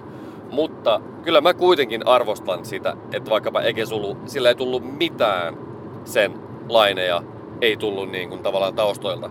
Ja mä jotenkin tällä niin kuin olen tämmöinen vanha jäärä, että arvostan sitä, että se artisti pystyy toisentamaan sen nauhoitetun musiikin myös livenä.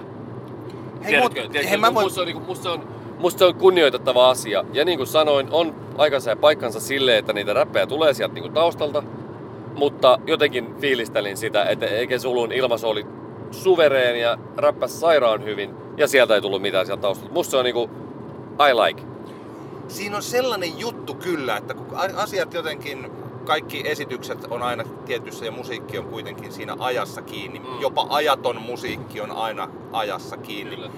Niin kyllä tässä vaiheessa hyvä nimenomainen, siis nimenomaan tämmöinen live-esitys, niin se alkaa olla joissain genreissä erottautumiskeino, ja siis positiivinen Kyllä. erottautumiskeino, vaikka se ei ole samanlainen sellainen vaatimus, että kyllä vielä jossain tuolla internetin pohjilla on olemassa sellaisia tyyppejä, jotka on sitä mieltä, että muistitikulta ei saisi tulla mitään.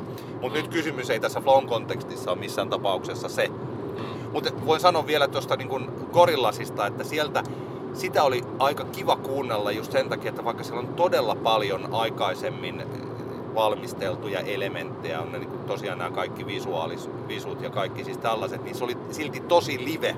Joo. Eli siis Damon Albarnin esitys ja pianonsoitto ja kaikki siis tällaiset, kuka siellä nyt onkaan basisti, kitaristi, koko se siis bändi, niin se oli tosi liveä. Joo, joo.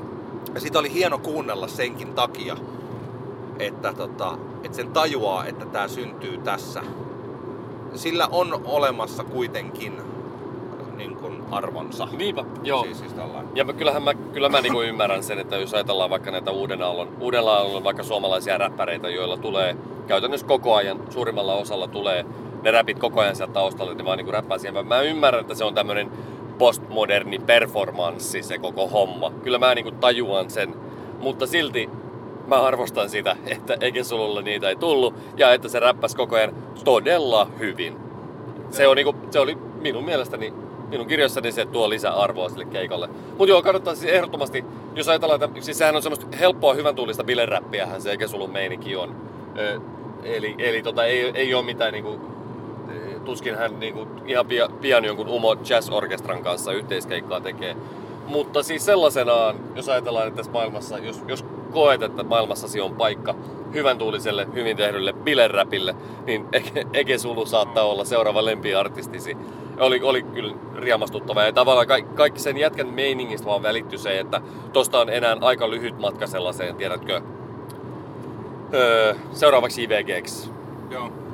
Ja kyllähän ikään kuin nyt muuten huomaan, jatkan vielä samasta aiheesta siis, että se, että vaikka Isaac Senelläkin oli bändi, toki siellä oli luuppeja, oli siis tällä, mutta hänellä oli bändi, että kyllä se omalla tavallaan juuri tämä tällainen Pehmo Ainokin soittaa sitä sellaista erittäin indisärötettyä kitaraa siis keikoilla. Ja siis tällainen, että omalla tavallaan se, se, että musa tulee nauhalta ja sitten eletään juuri tätä, mitä sä ajattelit, että sanoit, että tässä on tämmöinen performanssi, niin se voi olla niin, mutta se voi olla myös niin, että ei ole vielä osata esittää sitä livenä. Se voi olla myös sitä, se, se voi on... olla myös sitä joissain tilanteissa, että ei ole vaan lahjoja niin. siihen. niin. Että ei kyllä. Oikeasti, eikä Sulu osoitti, että hän on, hän on loistava esiintyjä. Hänellä on lahjoja tehdä sitä sen musansa, esittää ihmisille livenä niin, että ihmiset saa sitä paljon. Ja siinä on koko ajan tosi vahva vuorovaikutus. Olen todistanut kovin monia keikkoja, etenkin räppikeikkoja, jossa ei millään tasolla välity se tunne, että artisti on A, lahjakas tekemään sitä livenä ja B, että siinä olisi se jatkuva vuorovaikutus yleisön kanssa. Voi muuten sanoa tähän väliin vielä siis, että Burna Boyhan esiintyi perjantaina. Se meni sillain päällekkäin sen Isaksenen kanssa, että, että koska se Isaksenen oli niin hyvä, mä katsoin sen loppuun asti, niin sitten mä siitä kävelin Burna Boyhin, niin se oli aika täys se, itse asiassa tosi täys se koko päälavan edusta. Ja mä vähän sen tikkailin kauempaa ja se kuulosti tosi hyvältä. Joo, sitä ja, on kyllä kaikki, kaikki Joo. Mutta että, että, en ollut niin mukana siinä sen keikan siinä virtauksessa, niin en osaa, osaa sanoa siitä paremmin muuta kuin, että se vaikutti ihana. Ainakin ne osat, mitä mä kuulin, kuulin, niin tosi aurinkoisilta ja jotenkin siihen hetkeen tosi hyvin sopivilta. Että uskon, että ne, jotka olivat alusta loppuun siellä bailaamassa, niin rakastivat Burnaboita. Kyllä. Yhdessä katsottiin Mallaa pätkä, pätkä sitten siinä, ennen kuin mä menin radiohommia tekemään. Siinä oli Niko Votkin korvattu tilapäisesti Tomi Leppäseltä, että ei yhtään huono paikkaa ja Votkinille, joka soittaa Langon bändissä kanssa. Ja, ja totta kai se oli upeeta tavallaan se, toi oli mun mielestä semmonen niin kuin tossa se kulminoitui toi Mallan, Mallan debyyttialbumin tämä kehityskaarmi, että nyt ollaan tultu tähän, että hän niin kuin ounas ö, loistavassa slotissa Flown Black Tentin, niin hattu päästä, onneksi olkoon Malla, upeata, upeata toimintaa itellä ehkä, ehkä se, mitä jäi siitä kaipaamaan, oli, oli se, tavallaan mä ymmärrän siihen niin Mallan musiikkiin ja siihen hänen esiintymisestetiikkaansa kuuluu se tietty etäisyyden pitäminen yleisöön. Ja että se intensiteetti syntyy enemmänkin siitä niin kuin esiintymisestä, eikä siitä, että se olisi Ekisulun keikan tavoin semmoinen jatkuva vuorovaikutus, niin kuin sanallinen vuorovaikutus yleisön kanssa. Mutta ehkä se, en tiedä oliko jännitystä vai oliko se, oliko se vaan, että et, niin kuin näin Mallasen haluaa tehdä, mutta jotenkin jäin kaipaamaan jotain sitä, että siinä olisi niin kuin, yleisön kanssa puhuttu myös. Että, että ehkä, mutta ehkä se sitten tulee jossain kohtaan. I don't know. Hy- hyvä noinkin, mutta huomasin jossain kohtaan kaipaavani jo, jotain, että minulta yleisön edustajana oltaisiin kysytty, että onko minulla kivaa. Sitten minä vastaan, että joo! Niin tavallaan, että, että se ne on niin kuin aika pieniä juttuja se, että miten niin kuin yleisöä huomioidaan, mutta musta se on kuitenkin kans niin live-esiintymiseen parhaimmillaan se kuuluu se tavallaan se, että artisti tiedostaa sen tilanteen, että hän on estradilla ja hänellä on, hänellä alapuolella on tavallaan niin kuin tuhansia, paljonkaan siinä mallakeikalla oli ihmisiä, 5000, 3000, 4000, jotain semmoista, mitä siihen Black Tentiin nyt mahtuu, se oli täysin täyteen ammuttu. Niin tavallaan niin kuin sen, äh, muur, sen pe- lasin murtaminen on mielestäni niin kuin hyvä asia tehdä. Ja se ehkä jäi vähän nyt, mä vähän reilu puolet siitä keikasta eli kuuntelen niin kuin menin sitä radio tekemään, niin se siitä alkupuolesta niin kuin puuttui tavallaan se lasin murtaminen. Tämä on tota, joo, koska hänellä oli kolme tanssia siellä mukana, erittäin taitavia ja sitten oli ilo katsoa, siinä oli tosiaan tällainen niin lyhyt tanssi. Neljä niitä, mutta oli yhteensä Neljä, kaksi, siinä oli se jätkäkin tuli sitten lopulta. Eikö niin olikin joo, joo okei, okay, okei okay, hyvä. Ja tosiaan se, se oli tosi hyvin suunniteltu, hieno taustavideo ja upeat tanssijat ja hienot biisit, hyvin esitettynä. Jotenkin ehkä ajattelen, että se on niin loppu loppuun asti suunniteltu, että siihen ei ollut jätetty sellaisia tiloja yllätyksille tai sitten tällaiselle juuri ehkä sille kommunikaatiolle. Mm. Ja ehkä se voisi olla se sellainen. Mä muistan jossain vaiheessa, kun meillä tota, mä oon ollut tällaisella, tällaisessa puhuja koulutuksessa, joka oli poikkeuksellisen hyväkin, niin siinä selitettiin, oli hyvä tällainen analogia noihin moottoripyöriin, että miksi nämä tällaiset, miksi Harley Davidson on se sellainen moottoripyörä, mistä ja tota, ne, jotka ovat moottoripyöräbisneksessä tai o, siis ajavat niitä, mä en tiedä, kun ei mulla olisi, mo- en mä ajanut edes mopo, Mm. niin tota, että miksi Harley Davidson on tietyllä tavalla se sellainen moottoripyörien kuningas, vaikka oikeasti sitä puhuja itse omisti, sen että ne on niin hirveitä rakkineita, niin kuin pahimmillaan. Että ne puhutaan koko ajan öljyä, ja jos on siis sillä ne paukkuu ja ne tärisee, että jos hankkii sellaisen jonkun Kawasaki, niin se Kawasaki on itse asiassa niin kuin monella tavalla parempi. Mutta että ainoa huono puoli siinä Kawasakissa on se, että kun se ei ole Harley Davidson. ja että se sanoi, että jos te haluatte olla vaikka puhujia, että haluatte olla tällainen esiintyjä tai jotain, niin ne pitää miettiä, että pitää vuotaa vähän öljyä. Niin. Ja kun, siis ja hän, tämä oli niinku, Ai, ehkä ai. vielä pieni. Mutta se oli mun mielestä niinku hyvin sanottu. Tämä, Joo, tämä joo, joo. omalla tavallaan pätee myös esiintyjiin, laulaviin esiintyjiin. Siis sillain, että pitää vuotaa vähän öljyä. Niin, niin. Ja Malla on, tota, se oli tosi, se oli erittäin upeasti tehty. Mm. Ja sitten jo- joku sellainen pieni, pieni asia, mitä siihen ehkä voisi. Mä ajattelin vaikka sillä gorillasilla, niin siellä oli kuitenkin erittäin paljon sellaista liikkumavaraa moneen Niin, niin. suuntaan siinä keikassa, vaikka mä ajattelin, että se on suurin piirtein sekunnilleen taimattu, mitä se ei niinku mitenkään sitten ollut. Kyllä.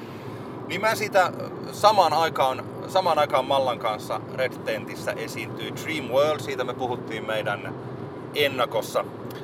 Se on siis Taika Mannilan ja Lina Schifferin tämä uusi konsepti. Ja Dream World, tämä DJ2 oli siis Dream Girlsin takana silloin aikanaan, jossa siis Jebo ja, ja Sofa ja F ja Adikia olivat mukana silloin aikanaan. Ja me tosiaan tästä nyt vähän sen silloin ennakoitiin, että fiittaavatko vaikka nämä kyseiset artistit Mm. tuolla vai eivät. Okei, mä en nähnyt sitä koko keikkaa. Se konsepti jäi mulle nyt epäselväksi. Joo. Että tota, siellä oli fiittaavia räppäreitä ja sitten tällaisia niinku, jopa niin kuin sketsien tyylisiä asioita, missä he heittelivät yleisöön erilaisia tavaroita. Joo. Jotain jostain sellaista yllätyslaatikosta, jos mä oikein, Oho. oikein ymmärsin. Ja sitten tota, mm, nyt mä, mä luulen siis, että, että jos mä niin mietin, että mi- miten sen, miten sen asian, kun hehän, minä en ole mitenkään se henkilö, jolle he puhuvat. niin kuin tietenkin, tämähän on niin kuin luonnollista, jos ajattelee koko sitä Dreamgirlsia tai sitten niin kuin tuota, tuota koko asiaa. Ja mä, mä niin kuin tiedän sen. Ja näin ollen se, että mä just en ymmärrä tuota, niin se saattaa olla ennemminkin meriitti, että he rakentavat jotain omanlaistaan tapaa kommunikoida ja se ei ole se tapa, jossa, jolla kommunikoidaan mun niin kuin keski-ikäiselle valkoihoiselle miehelle Kyllä. ja siis tällä lailla, että se, siellä voi olla jotain ihan muuta. mutta Mä vaan en nyt kyllä ymmärtänyt, että mitä, mitä, mitä, mikä heillä, mikä heillä ei ole, jos tämä... Yli hilseen? Niin Joo, ja että jos tämä on niinku, kun mä, mähän ajattelin, että onks, olisiko tämä sillä että he luovat tässä sen, esittelevät uuden konseptin, jolla he sitten lähtevät keikoille.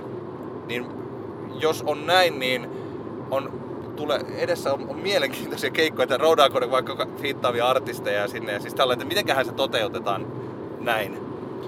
Ja että samaan aikaan tuli sellainen olo, mitä me puhuttiin vaikka aikanaan tota, niin kuin Nelma Uusta, joka nyt tänä kesä, tämä kesä ei ole ollut Nelma Uun kesä, että tämä niin kuin sellainen niin kuin uutena artistina, me ajattelin, että johtuuko se siitä, että hänen livensä ei ole vielä siellä hallussa, tai että miten hän niin kuin rakentaa sitä, niin omalla tavallaan, niin että silloin kun esittelee konseptinsa Flow-festivaalin lauantai-illassa punaisessa teltassa, niin silloin sen uuden konseptin pitää olla aika timanttinen ja, Niin, ja valmis. Ja musta tuntuu siltä, että tämä on ennemminkin tällainen vähän tällaista ehkä tarkoituksellista sekoilua, Joo. jos, johon yhdistetään sitten, että okei mä en kattonut koko keikkaa ja siis sillä että tota, mut mulle se, mulle se, mä en ymmärtänyt sitä. Ja tämä, tämä saattaa olla sitten Mä jotenkin niin näen sun sielun silmin siellä, siellä että sä niinku raavit sun päätäsi ja sä katsot, siellä, siellä on semmosia tota noin, niin, iloisia ja onnellisia tota, niin kuin, äh, naisolitettuja sali täynnä, joilla on kaikilla best time of their lives. Sitten sä oot siellä raavit päätä, mietit, että what the hell is going on? Joo, juuri niin. Mä olen se tarkoituksenmukaisesti voi siteerata tässä Bob Dylanin Ballad of a Thin Mania, jossa lauletaan, että Something is going on, but you don't know what it is. Kyllä. Siellä ei ollut, se ei ollut ihan täyteen joo. siellä ei ollut hirveästi porukkaa. Alkuun oli ollut varmaan enemmän, sitten oli, oli jengi, jengi mennyt muualle. Mutta siis tota, se, että mitä kaksikko, mitä Dreamworld kaksikko tekee tulevaisuudessa, niin odotan mielenkiintoa. Kyllä tässä sillä mielenkiinto heräsi, että jos he ovat seuraavan kerran keikalla, niin me ehdottomasti haluamme mennä katsomaan, että mitä Joo. siitä oikein seuraa. Sherelle oli sun odotetuin artisti, niin taisit ainakin tuossa meidän ennakossa sanoa. Minkälainen hän oli? No joo, siis totta kai se edelleenkin suuri suunnannäyttäjä, henkilökohtainen sankari. Ehkä oma makuun oli pikkusen liian tekno se keikka. Mä odotin enemmän niin kuin... Junglea tuli ihan lopussa vasta niin kuin viimeinen 20 minuuttia. Mä, mun mielestä oli vähän yllättävää, että se oli kuitenkin aika semmoista suoraviivasta tota, 150 bpm äh, footwork tekno, tekno fuusio, mitä siinä tuli se alkupuolessa. Se oli musta vähän, oli, oli tavallaan ehkä jopa snadisti pettynyt siihen, mutta tullaan juuri taas siihen, että kannattaako niitä odotuksia nyt niin hirveästi itse rakentaa, koska sitten ei voi kuin pettyä, jos vaan odottaa niin täydellisyyttä. Mutta tota, mut, taiteilijalla DJllä hän on vapaus siinä tilanteessa tehdä niitä biisivalintoja, mitä hän haluaa ja, ja siitä hänelle maksetaan. Ja Sherelle nyt toteutti sitä sillä tavalla, että hän soitti ehkä, mitä nyt on ainakin kuunnellut, tsekannut hänen niin festivaalisettejään ja, ja tota, YouTubesta löytyviä, SoundCloudista löytyviä settejä, niin oli, oli niin kuin tavallaan suoraviivaisempaa kamaa, mitä, mitä tota, perinteisesti. Mutta tänään oli se hänellä sellainen keikka, että en tiedä vaikuttiko sitten se, että muu ohjelma Resident Advisor Frontyardilla oli, oli hyvin teknoa. Eli sillä niin ohjelman puolesta, että vaikuttiko sitten se, että hän sitten jotenkin halusi mennä enemmän siihen virtaan. En tiedä, mutta, mutta totta kai oma ihastuttava itsensä ja, ja tota, todella kova DJ ja muutamia käsittämättömiä hienoja biisejä, mutta et silleen ehkä, ehkä jotain muuta kuin mitä, mitä odotin. Et nämä on taas näitä, mä lopuillasta menin sitten DJ Stingray 313 kuuntelemaan, joka on niinku Detroit-legenda, joka taas tavallaan sitten soitti juuri sitä, mitä häneltä odotettiin ja, ja se toimi sellaisena niin kuin täydellisesti vanhaa Detroit-teknoa ja elektroa ja, ja tavallaan, että nämä on, nämä on just näitä sitten, että mitenkä mä uskon, että Sherellen tavallaan hänen niin kuin artistiuteen kuuluu myös se, että välillä sitten tehdään jotain, mitä häneltä ei odoteta, eli, eli tota, uh, joke was on me niin sanotusti tässä tilanteessa. Ihmiset nauttia ja, ja niin kuin oli, oli loistava meininki, mutta että jotenkin ehkä huomasin itse odottavani jotain muuta. Tuo oli jännä homma, koska mä, mä siis tota, olin kanssa, me ei sitä yhdessä kuunneltu, mutta mä olin siellä alueella kanssa.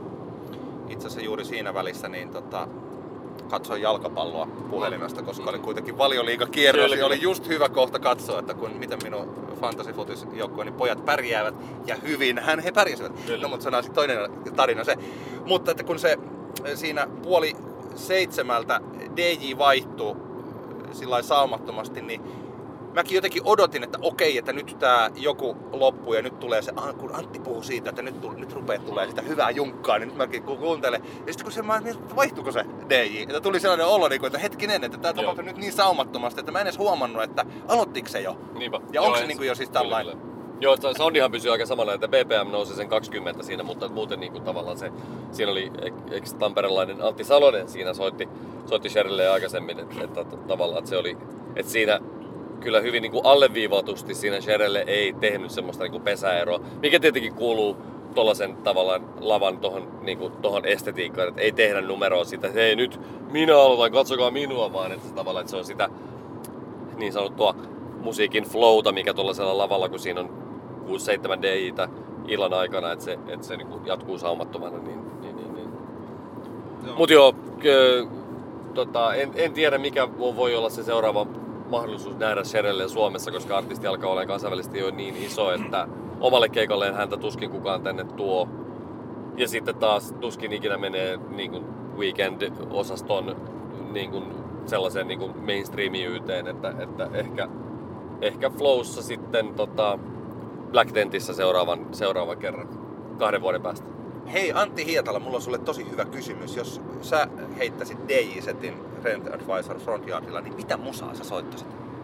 No kyllä tosi vaikea kysymys. Kyllä mä varmaan tällä hetkellä, tota, tällä hetkellä varmaan soittaisin Junglea, koska sitä nyt on tosta, tässä tullut fiilistelty, että meillä oli just perjantaina meidän neljännet Virkoon massiivinen bileet Tampereen klubilla, joka oli aivan ihanaa. Meillä oli Oulusta Kimaida ja Snapdragon soittamassa ja Riku Pentti, Infecto ja Invictus Modo Tampereelta, niin, tota, niin on tullut nyt sitä, sitä kyllä niin kuin, sitä kamaa kuunneltua seurattua ja, ja sitä hankittuakin itsellä aika paljon. Kyllä mä varmaan niin Junkkasetin soittaisin, mutta mä tiedän sen, että Flowssa, Flowssa ei paljon drum bassia tai junglea kuulla. Se ei tällä hetkellä ehkä siellä sitten piirtaan sillä tavalla sovi, mutta jos, mä, jos mut sinne buukattaisiin, niin kyllä mä varmaan Junkkasetin soittaisin. Tässä on hyvä ensi vuonna, koska jos tämä vuosi on ollut hurja junkkavuosi, niin 2023 vasta tuleekin olemaan, jotenka viidakko on massiivinen bileet Flow 2023. Joo, ja ainakin DJ Sofa nyt sinne, se oli mun mielestä vähän häpeällistä jopa, että Sofa ei siihen oltu Flowhun buukattu, koska hän on, hän on kuitenkin niin kuin tällä hetkellä aika lailla alkaa olla lähellä etulinjaa. Terveisiä vaan Kialle. Sofa oli, oli kipeänä tämän viikonlopun. Hänen olisi pitänyt soittaa perjantaina meidän bileissä klubilla, mutta oli kipeänä eikä päässyt. Mutta tota, 2023 Flow, buukatkaa DJ Sofa keikalla. Hyvä, hyvä. Hei, mä siitä katsoin, tai hetken aikaa kuuntelin Sherelleä ja sitten mä ajattelin, että no mennäänpäs tsekkaamaan, että mikä on Vestan päälava flow-kunto. Aika samoja sanoja, mitä puhuin Sideways keikasta. Mä sisällytän tämän muuten sitten myös siihen minun arppa-juttuun. Nyt täytyy tehdä oikeasti tämmönen niin live, live-esiintymisen ABC, tai ehkä sen tyylinen, että... Semmoinen miten... erikoisjakso, missä tota, Antti Granulin pitkä monologi Vestan ja Arpan ongelmista. Ei kun, mä ajattelen, että me ehkä me ollaan joskus puhuttu tästä live-esiintymisestä, niin mä ajattelen, että voitaisiin jotenkin ehkä niinku ratkaisu keskeisesti. Kyllä, kyllä. Ennemminkin niin kuin, että nyt juuri nämä kyseiset artistit, että ei tule semmoinen olo, että no niin, että nyt... Taas se niistä että, nyt, nyt, nyt, nytpä, nytpä mä, mä pääsen sitten sanomaan jotain negatiivista hienoista suomalaisista artisteista. Vaan ennemminkin niin, että kuinka aika pienellä hienosäädöllä siitä keikkaelämyksestä saa tosi paljon Joo. paremman. Ja aina ne artistit eivät itse tajua sitä, tai joku ympärillä ei ole sillain ehkä eh, sanomassa. Ja tämän, et tosi, no niin pieniä asioita oikeasti siihen nähden, että kuinka tollasen, jos ajattelee, että Vesa, äh, toi Vesta on tehnyt kaksi todella upeata kunnianhimoista albumia ja montako tuhatta tuntia työtä on mennyt niin kuin mm. niihin biiseihin ja sanotuksiin ja kaikkeen siihen tuotantoon ja visuaalisuuteen ja tällaiseen. Ja sitten livenä biisien väleissä on yhä sellaisia 20-30 sekunnin taukoja, joissa kukaan ei sano mitään. Niinpä, se on erikoista. Niin, niin se, se, vaan on, se vaan on siis sillä niin että, että sen ei vaan pitäisi olla niin. Niinpä, niinpä. Ja, ja tää oli sama, mikä oli siellä Sidewaysissa ja tää oli nyt siis täällä no. kanssa. Mä en, mä en nähnyt Vestakeikkaa, en, en, voi kommentoida, mutta tiedän mitä tarkoitat ja, ja se, on, se on vähän tylsää. Me otetaan Antti olen kuule kohta Tampereella, niin otetaan tähän semmoiset viimeiset, viimeiset nostot.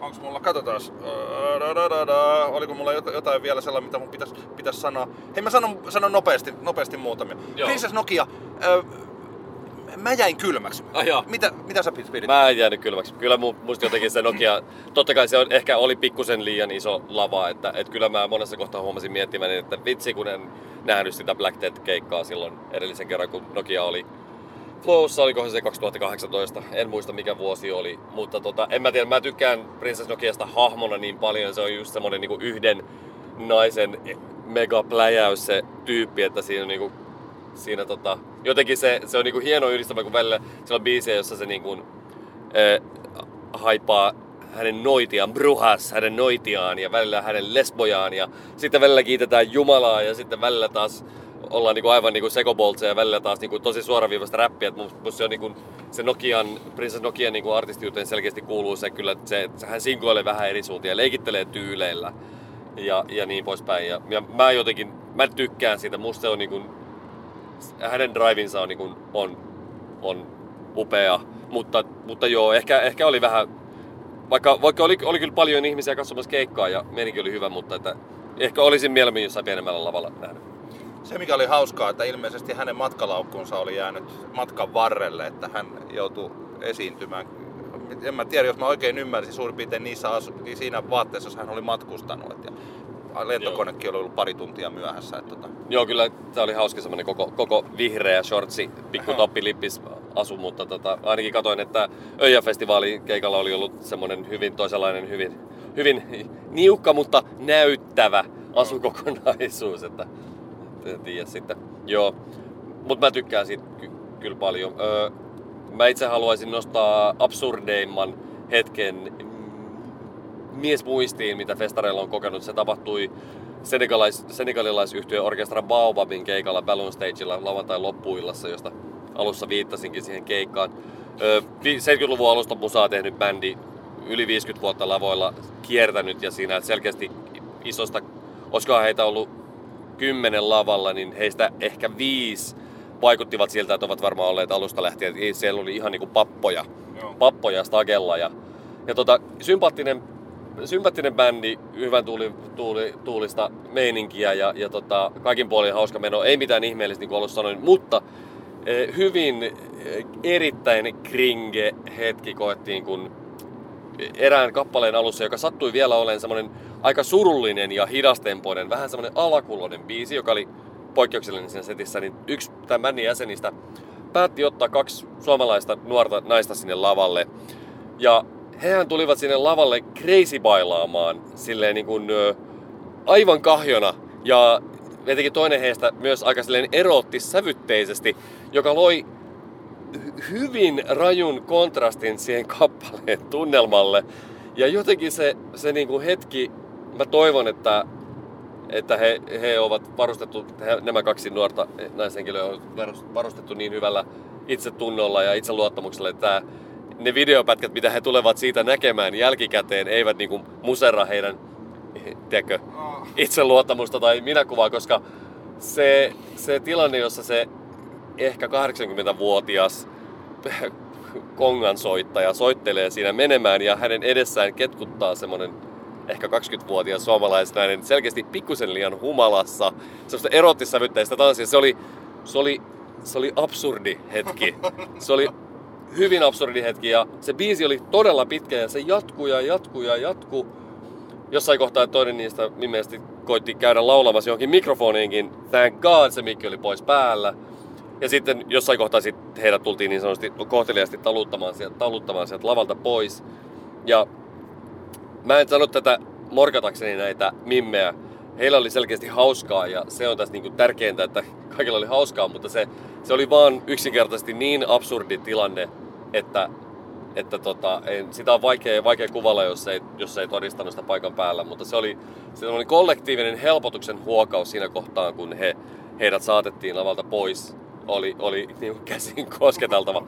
Ja en tarkoita sitä, että he itsessään olisivat olleet jotenkin supernoloja, vaan se tilanteen absurdius ja se kontrasti, mikä siitä surullissävytteisestä senegalilaisesta niin kappaleesta ja sitten siitä heidän niin kuin, tanssimisesta välittynyt. Se oli, mulla tulee hiki, kun mä niin kuin, ajattelinkin sitä hetkeä.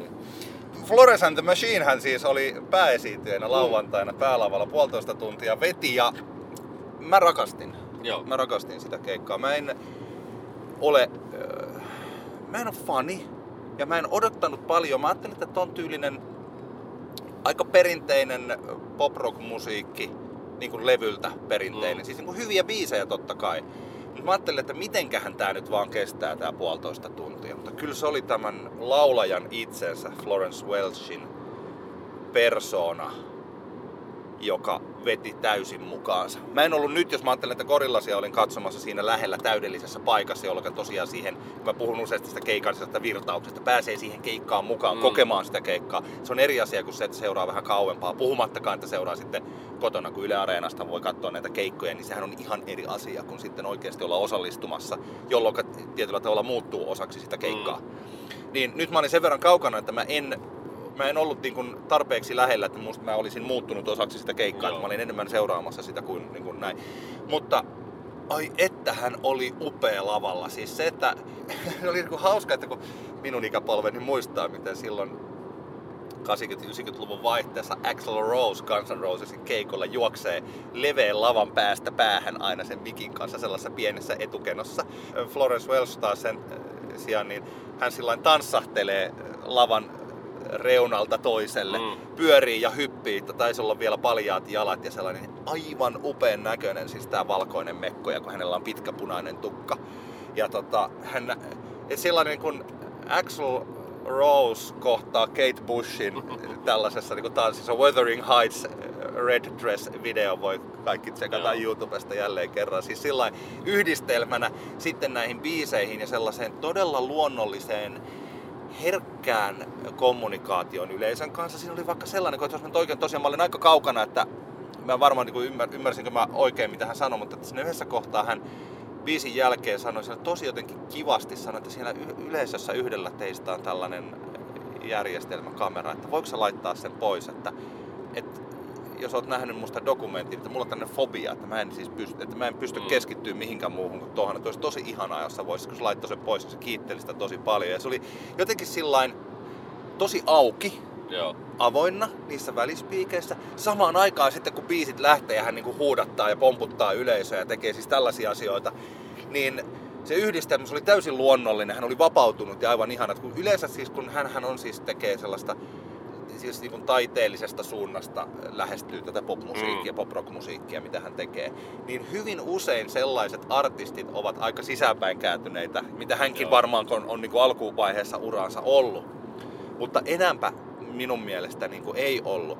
Ja siinä oli hyvä, äh, mikähän se on se biisin nimi? Mm. No joo, mutta siis se yksi kappale oli tosi sellainen, se oli hauska, että nyt mä toivon seuraavaksi, että tota, kaikki laittavat puhelimet pois. Didi se niin puhui siitä ja sitten se, siellä niin kuin odotti, että siellä ne, paljon siinä nyt sitten edessä, sitä keikkaa oli katsomassa 20 Mm. 30 000 siihen väliin. Niin kun kaikki oikeasti laittoi puhelimet pois ja sitten sanoi, että siinä kohtaa kun mä huudan run, niin te alatte kaikki hyppiä niin korkealle kuin pystytte. Ja sitten lähtee se biisi. Ja aivan ihana katsoa siis sellaista yleisöä. Joka, se, se oikeastaan tuli sinne pitkälle, sinne saakka, missä mä olin niin kuin siinä vaiheessa.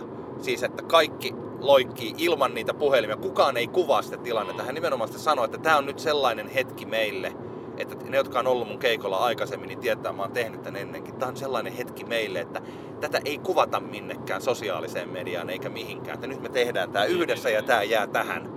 Ja se oli niinku ihan, tehän on tänne partitrikki. Niin on. Mutta se oli tosi voimakas ja tosi Joo. toimiva. Ja niin kuin viimeisessä biisissä, mikä, että kun mä te, muistasin, tästä huomaan, jos että mä en ole Florence and the Machine fani, kun mä en muista biisin nimiä, Mm. mutta siis se, se joku Sacrifice-kappale, oliko, onko se, no joo, oli mitä oli. Niin se jotenkin sillä ihana, kun siellä sanoi, että nyt olette todistaneet Florence and the Machine shown ja tämä tarkoittaa sitä, että nyt te kaikki kuulutte tähän Florence and the Machine kulttiin. Ja nyt minun pitää tähän lopuksi, lopuksi kysyä, että olisiko meillä joitain henkilöitä voisimme uhrata tälle kultille. Ne. Ja kaikki, jotka haluatte, että teidät uhrataan, niin nouskaa, jos teillä on siinä joku henkilö, joka jaksaa teitä kantaa, nouskaa heidän har- hartioilleen. Mm. Ja sitten ihmisiä rupesi nousee sieltä hartioille. Sitten se laski siellä. Tuolla on yksi, Joo, kaksi, kolme, neljä. Ja sitten lopulta siellä oli varmaan, mitä mä nyt sanoisin, 20-30 ihmistä ympäri sitä Mm. mm. kenttää. Siis tällaisia. Yleensä totta kai, ei niin mun kokoiset yli 100 kiloiset, kaksimetriset miehet ei paljon toisten hartioille Ne. nouse. Että ne on yleensä sellaisia niin kuin, hieman tota, pienikokoisempia, yleensä naisia. Kyllä se taisi- olla muutama, muutama muukin, mitä mä nyt tässä nyt katson. Mutta siis sillä ja siellä oli upeita tällaisia show-numeroita Kyllä, kyllä. jotka olivat kuitenkin persoonallisia, jotka toimivat. Eli se semmonen indie ehkä taiteellinen, mutta kuitenkin melodinen ja tarttuva pop rock musiikki, mitä Florence and the Machine esi- esitti, niin mä olin varautunut, että mä katon puoli tuntia ja sitten mä jatkan matkaani jonnekin. Kyllä. Mutta että mä nautin siitä puolesta toista tunnista, mitä siellä oli. Se oli ihan, se oli ihan täysosuma keikka. Hyvä, hyvä. Mulla oli, mun ilta päättyi tosi mukavasti hotellihuoneen lämpöön nukkumaan. Joimme Janne Laurilan ja Laura Laurilan kanssa yhdet oluet siinä hotellin aulabaarissa, mutta sitä ennen todistinpa sen, että mä en varmaan enää yritä tykätä Jamie XXstä. Se, se, se, ei ollut hyvä päätös. No, niin, että, mutta mä, mä halusin sanoa, että mun ilta päättyy hyvin, Niin. kun sitä edelsi tämmöinen hetken tajuaminen siitä, että, että mä niinku, mun ei enää tarvi ehkä yrittää, että nyt tavallaan niinku, mä oon aina niinku, aina kun Jamie XXltä tulee, XXltä tulee uut, uutta musaa, mä että jes, että tulee Jamie XXltä uutta musaa, mutta sitten mä aina silleen vähän, että äh, vitsi kun ei ihan lähe.